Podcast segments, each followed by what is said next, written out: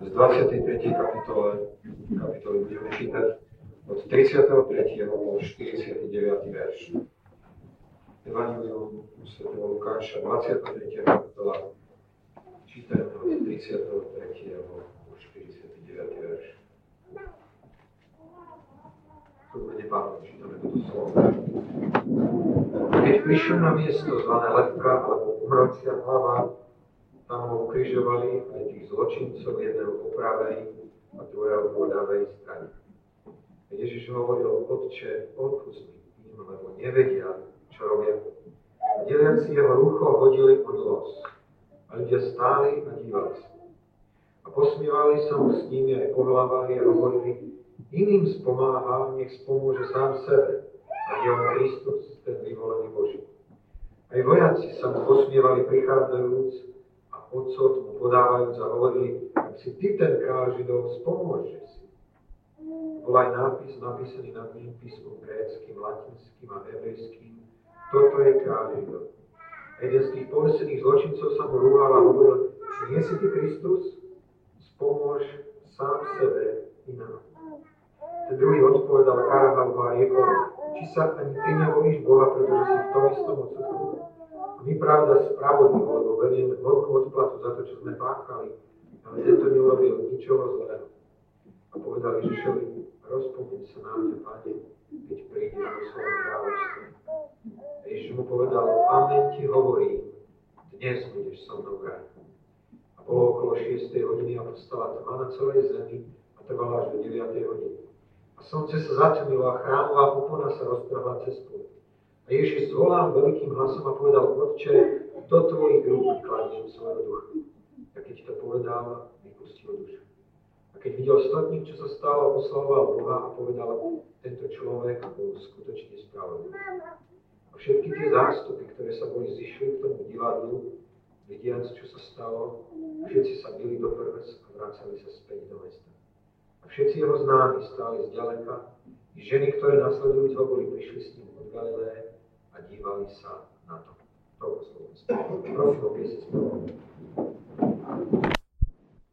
Jošovský vrik.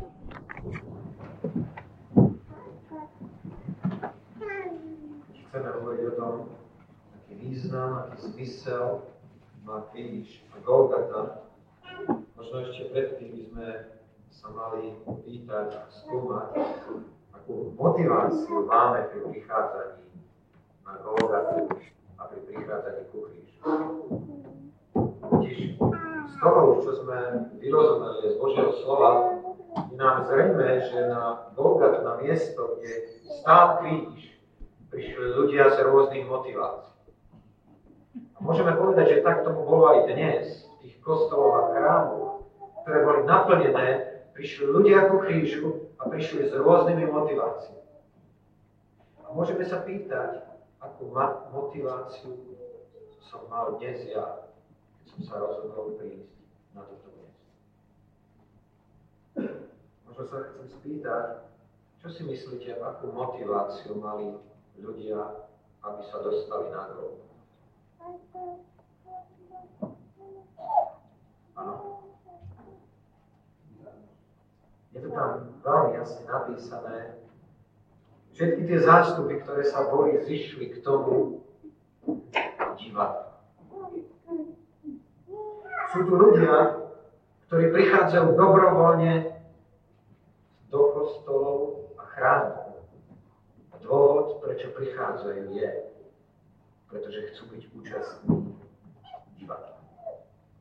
Niečo vidieť, niečo počuť, ale v podstate netúžia byť zmeniť obrad, zvyk, niečo, čo je zamerané. Toto boli ľudia, ktorí zjavne odišli z Golgaty nezmeny. Potom tam bola iná skupina ľudí. Aká skupina ľudí? Ktorí tam neprišli dobrovoľne. Takže tam prišli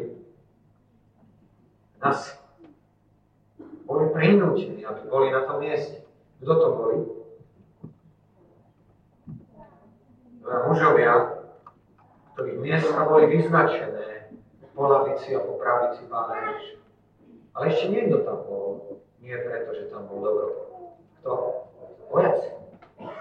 Muži, ktorých povinnosťou bolo, aby poslúchali miesto držiteľa rímskeho, ktorý bol Herodes, ktorý nám museli poslúchnuť a uskutočniť tento akt popravy. Možno bola časť tých, ktorá prišla dnes do chrámov, shromaždení, pretože musela. Čo je pre mňa zvláštne a nádherné je, že táto skupina ľudí sa stala osloviteľnou. Viete prečo? Pretože jeden z tých mužov, ktorý tam vysel vedľa pána Ježiša, pre svoju nedobrovoľnú účasť na Golgate prežil prechod do väčšnosti na A pretože druhý muž, ktorý stál pod krížom ako vodca tejto popravčej čaty, mohol vyznať, toto bol zaiste Boží syn. Možno niekedy naše deti sú tými, ktorí nedobrovoľne. Pretože rodičia zavelili. Bolo by úžasné, keby dokázali odhaliť a rozumieť zmyslu a významu Golgaty, napriek tomu, že sa im možno nechcel. A potom je tam skupina ľudí, ktorí a zvláštna zostáva oslov, ktorú, ktoré môžeme povedať, že pre nich Golgata mala kľúčový a rozhodujúci význam. A chcel by som hovoriť na prvom mieste, aký význam mala Golgata pre toho, ktorý je stvoriteľ. Pre toho, ktorý je Bohom, jediným tvorcom všetkých nás. Moja otázka znie, aký význam mala Golgata nebeského Otca.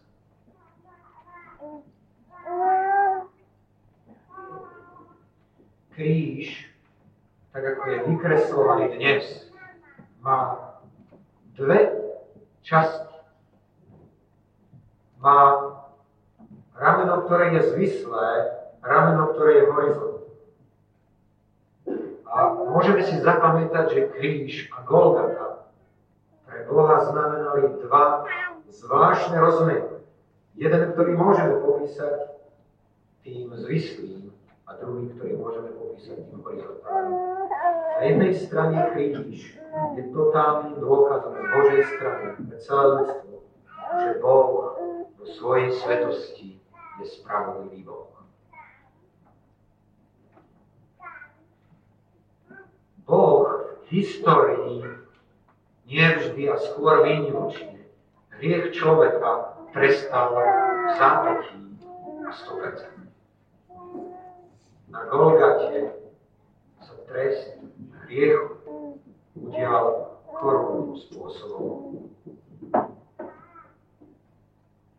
Sudca sveta preto, aby ukázal svoju spravodlivosť, neodpustil ani svojmu vlastnému. Boh nemohol viacej dokázať to, že je nezmierený z hriechu. Akože ak jeho syn sa pre nás stal hriechom, tak vo svojej spravodlivosti súdil na kríži. Tá horizontálna časť kríža nám hovorí o tom druhom, čo je aký význam má kríž pre Pretože to je náruč, ktorá je držaná nie klincami, vojakov. To je náruč, ktorá je držaná láskou. Ako kríž na jednej strane je dôkazom Božej spravodlivosti, tak je na druhej strane dôkazom zvrchovanej Božej lásky. A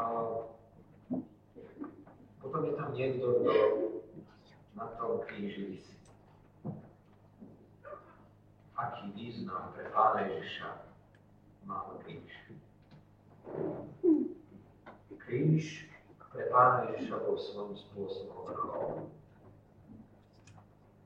Pán Ježiš povedal, keď budem povýšený, potom vás potiahnem k sebe. A keď to hovoril, hovoril o tom, akou smrťou uslávi Boha. Cesta k nebu je cesta kríž. Zvláštneho poníženia alebo povýšenia v jednom a v tom istom okamžiku.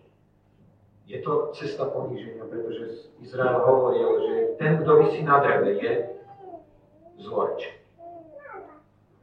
On sa stal poslušným svojmu otcovi až po smrť, a to smrť najhoršieho zločinca na kríži. A na druhej strane je to zvláštne povýšenie. Pán Ježiš hovorí, keď chce byť niekto medzi vami prvý, nech je služobníkom všetkých. A on slúžil tak, že sa dal za ostatných. Preto sa stal, ako hovorí Apoštol Pavel Židom, ten, na ktorého sa máme pozerať ako na veľvodcu a dokonávateľa našej viery. Povýšenie, ktoré súvisí s ponížením. A potom je tu posledná otázka. Aký význam má kríž pre mňa a pre teba? Čo pre teba znamená kríž? My sme nie tak dávno na zborovej biblickej škole sa pýtali, a bolo to pre mňa veľmi obohacujúce, sme sa pýtali, kým je pre vás Boh. A niektorí z nás sa snažili odpisovať po žalmistovi Dávidovi, ktorý povedal, hospodin je môj pastier. My sme sa pokúšali vyjadriť to svojimi slovami na základe našich prežívaní a našich existencií. Možno by bolo zaujímavé, keby sme dnes dostali papier, na ktorom by bola jediná otázka, aký význam má kríž Pána Ježiša pre teba. Čím ti je kríž Pána Ježiša? A ja by som chcel povedať o dvoch veciach ktoré vyrozumievam ja osobne z písma pre seba. A to je, že kríž je základom nášho ospravedlenia. Je to pre mňa obrovskou záhadou, ktorú bez kríža nie je možné vy, vyriešiť a určiť. Ako ja, ako prvý z riešnikov, mám možnosť smelo pristúpiť do blízkosti nebeského Otca, ktorý je svetý, svetý, svetý. A jedinú odpoveď, ktorú nachádzam na to, prečo môžem smelo pristúpiť k Otcovi, je, pretože je tu kríž, na ktorom bola donesená obeď za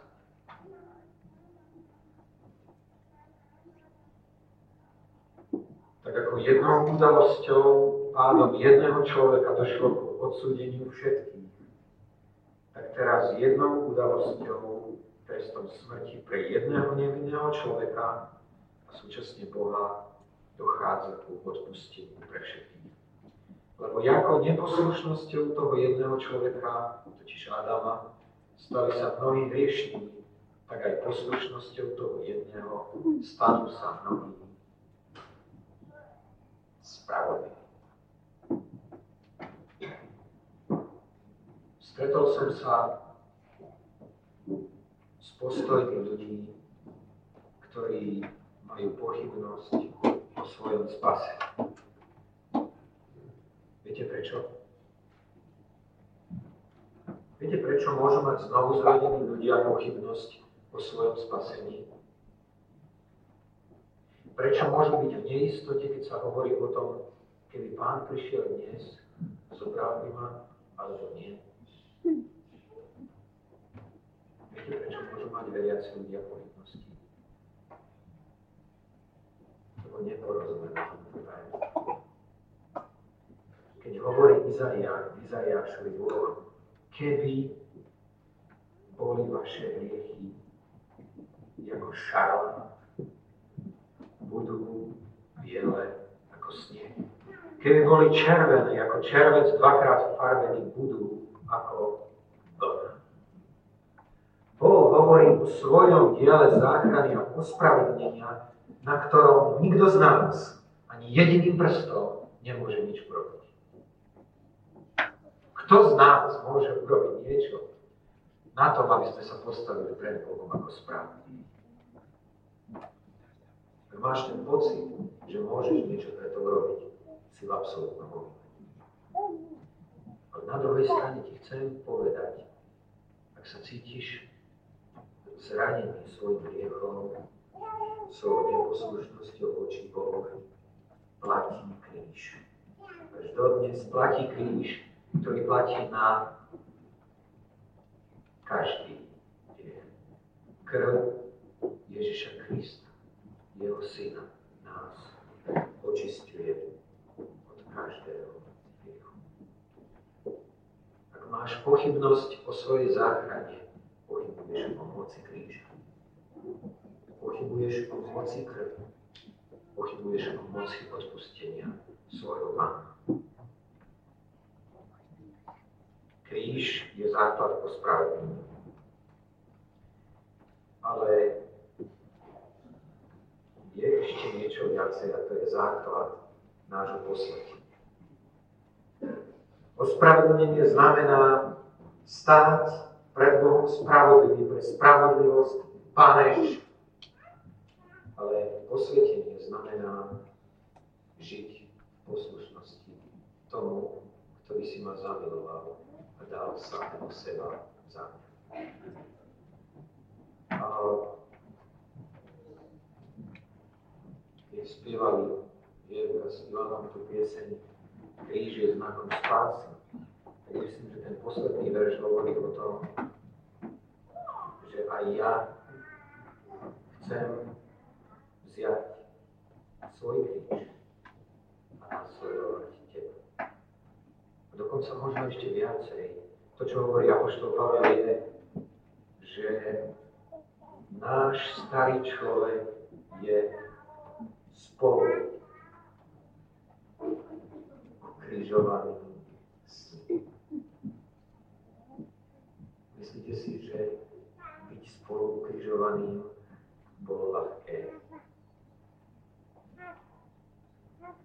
To boli tí dvaja lety, ktorí boli spolu s ním ukrižovaní. Bolo to pre nich ľahké? Vôbec nie. Jeden z nich to nedokázal natoľko znášať, že sa pokúšal uniknúť svoje bolesti tým, že ho pokúša a že sa mu vysmieva.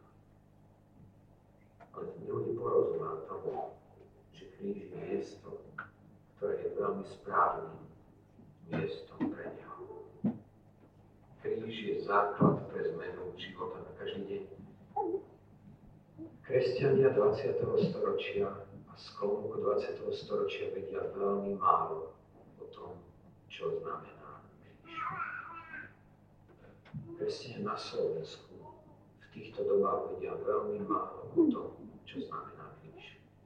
A predsa je to to, o čomu nás Veľká noc vyzýva. Veľmi silne som si to uvedomil, keď Pán Ježiš hovorí o niečom, na čo máme pamätať a nezabudnúť, tak nehovorí o svojom národe. Nehovorí o svojich zázrakoch. Nehovorí o mnohých iných veciach. Ak hovorí o niečom, na čo si máme pamätať, tak hovorí o čom? To činte, aby ste si na mňa pamätali to hovorí, ukazuje na to, kde je centrum. Kde je. Jadro, ktoré hovorí o ňom, ale ktoré má hovoriť aj o nás. Ak sme ukrižovaní spolu s ním. Zopakujme si možno. aký význam mal pre Boha a má pre Boha kríž. Kríž je zjavením jeho spravodlivosti a jeho lásky. Aký význam mal kríž pre Pána Ježiša, bol povýšením, v ktorom je zvláštnym spôsobom zahrnuté poníženie. Pretože bol povýšený na vzťahá u sebe, aby sme mali jeho spravodlivosť, aby sme mali posvetenie, ktoré súvisí s tým, že sme spolu ukrižované, ukrižovaní s ním. Zaoberal som sa mnohými vecami, keď som myslel na tento dnešný deň. Jedna z vecí, ktorá, ktorou som prešiel, boli slova, ktoré Pán Ježiš vyslovil na kríži. Viete, aké slova vyslovil Pán Ježiš na kríži? Bože, odpustím, Otče, odpustím, lebo nevedia, čo činí aké bolo iné slovo, alebo iná veta, ktorú Pán Ježiš vyslovil. To bolo trošičku neskôr asi. Ešte predtým, možno ženo, hľa tvoj syn, synu, hľa tvoja matka. Aké bolo ďalšie slovo, ktoré bolo vyslovené na kríži? Amen ti hovorím, dnes budeš so mnou v raji. Ďalšie slovo. Bože môj, Bože môj, prečo si ma opustil? Ďalšie. Žij s ním. Ďalšie. Dokonané je. A ďalšie. Otče, tvojich rúk kladiem svoj ducha. Viete, čo som si uvedomil, keď som skúmal tieto slova? Žiadne z týchto slov nepatrilo tým, ktorí prišli kvôli divadlu. Žiadne z týchto slov nepatrilo tým, ktorí prišli kvôli divadlu. Toto boli slova, ktoré patrili tým, ktorí boli na Golgate vierou. A drvivá väčšina týchto slov patrila jeho nebeskému Otcovi. Keď si v utrpení a bolesti, pýtam sa, komu patrí väčšina tvojich slov. Keď zažívaš, čo to znamená byť spolu s ním, komu patrí väčšina tvojich slov? To je jedinečný návod, ktorým hovorí Golgata, kríž, Pán Ježiš, ukrižovaný na ňom. A my si chceme túto jeho povedť za nás dnes jedinečným spôsobom pripomínať.